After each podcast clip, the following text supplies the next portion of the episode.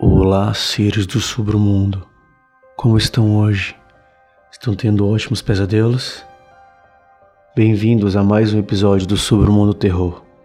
Não esqueça que você pode ser um dos patrões do canal. É só acessar lá no Patreon barra Submundo e se tornar um dos nossos patrões.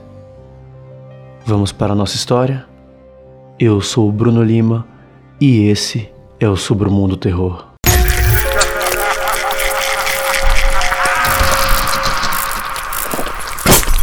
Submundo Terror. Alguns anos atrás, quando eu ainda era estudante, foi uma viagem com um amigo meu. Tínhamos acabado os exames finais e estávamos em busca de um pouco de emoção e aventura. Meu amigo trouxe seu cão de estimação para nos fazer companhia, já que não iríamos dormir em hotéis ou coisas do tipo, pois não contávamos com muito dinheiro. Em vez disso, nós apenas parávamos ao lado da estrada e dormíamos no carro. Na estrada, já escurecendo, nos deparamos com uma pequena vila à beira do mar. Estava localizada na costa, na base de uma montanha. Como estávamos com pouco combustível, dirigimos ao redor, à procura de um local para encher o tanque do carro. Logo, vimos um posto de gasolina, mas parecia que já estava fechado há muito tempo. Eu desci naquele pequeno posto e fui tocar a campainha.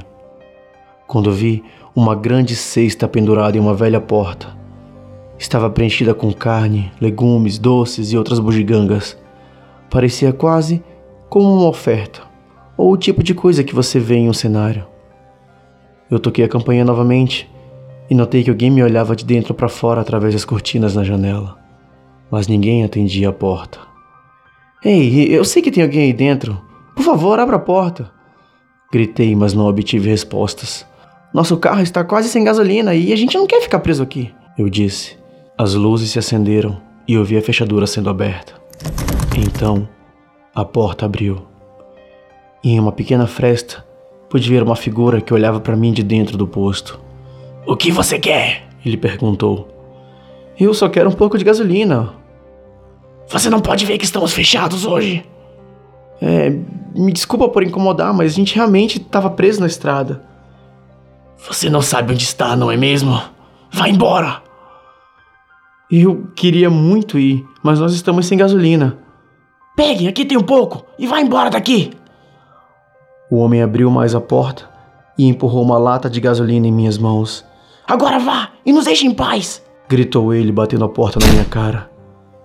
Eu achei que ele foi muito rude, mas como ele não me pediu para pagar a gasolina, eu apenas agradeci e fui embora. Caminhando de volta para o carro, olhei em volta e notei que as ruas estavam desertas. Tudo estava silencioso.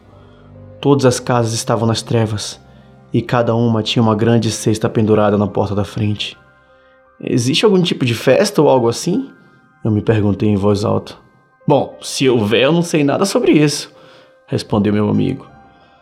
Nós dois estávamos muito cansados e a viagem era muito longa. Por isso, decidimos ficar na aldeia durante a noite e continuar nossa jornada pela manhã.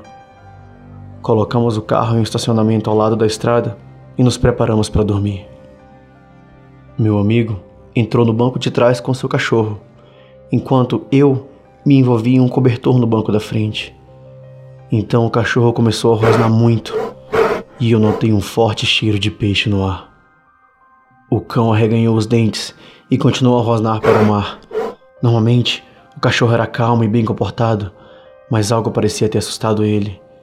Eu me estiquei para ver na escuridão, mas o mar parecia calmo e misterioso, iluminado apenas pela luz da lua pálida. Eu podia ver algo se contorcendo na beira do cais. O, o que é isso? perguntei ao meu amigo. Eu não tenho ideia, ele me respondeu. De primeira, ele apenas olhou para um tronco flutuando na água, mas à medida que observava, ele viu uma coisa se rastejando para fora do mar. Essa estranha criatura lentamente fez o seu caminho até a terra, se retorcendo e deslizando como uma cobra, mas não havia nenhum som. A coisa parecia uma massa de fumaça preta, girando em torno e moldando-se na forma de um enorme homem. O cheiro de peixe tornou-se tão ruim que era nauseante. A figura negra atravessou a rua e atingiu a primeira casa em frente ao estacionamento. A coisa era quase tão alta como a própria casa e tinha a forma de um ser humano deformado com longos braços e pernas finas. Ele olhou pela janela procurando algo. Em seguida, ele foi até a cesta pendurada na porta da frente e começou a devorar tudo dentro. Olhei para o meu amigo e vi que ele estava sentado no banco de trás, tremendo como uma folha. Eu estava tão assustada que eu não podia mover um músculo. Todo o meu corpo estava rígido e meu coração batia tão rápido que eu estava com medo que ele saísse para fora do meu peito. O mau cheiro repugnante de peixes mortos pendurados no ar como uma névoa espessa era quase insuportável. A figura se rastejava de casa em casa, olhando as janelas e pegando as coisas dentro das cestas. Liga o carro! disse meu amigo com voz trêmula. Assim que eu virei a chave na ignição e o motor começou, a figura negra virou-se devagar e olhou diretamente para nós. Então, a coisa começou a se mover em nossa direção. Eu pisei fundo no acelerador e fomos para fora do estacionamento. O cachorro começou a latir como um louco no banco de trás. Meu amigo estava gritando para mim e eu não ousei olhar para trás. Eu apenas dirigi o mais rápido que eu pude até fora da aldeia e no caminho para a próxima cidade. Quando fiquei sem combustível, peguei a lata de gasolina rapidamente, enchi o tanque e apenas continuei indo. Pela manhã, estávamos exaustos mas tínhamos deixado a aldeia e seus estranhos habitantes.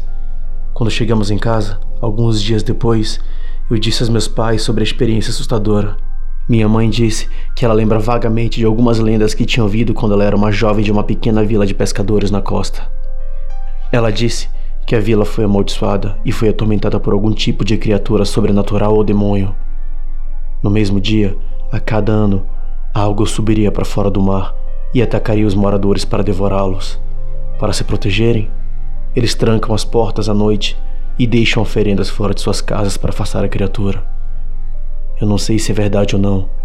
Eu só sei o que eu vi e sei que nunca mais voltarei lá. Gostaram da história Seres do Submundo?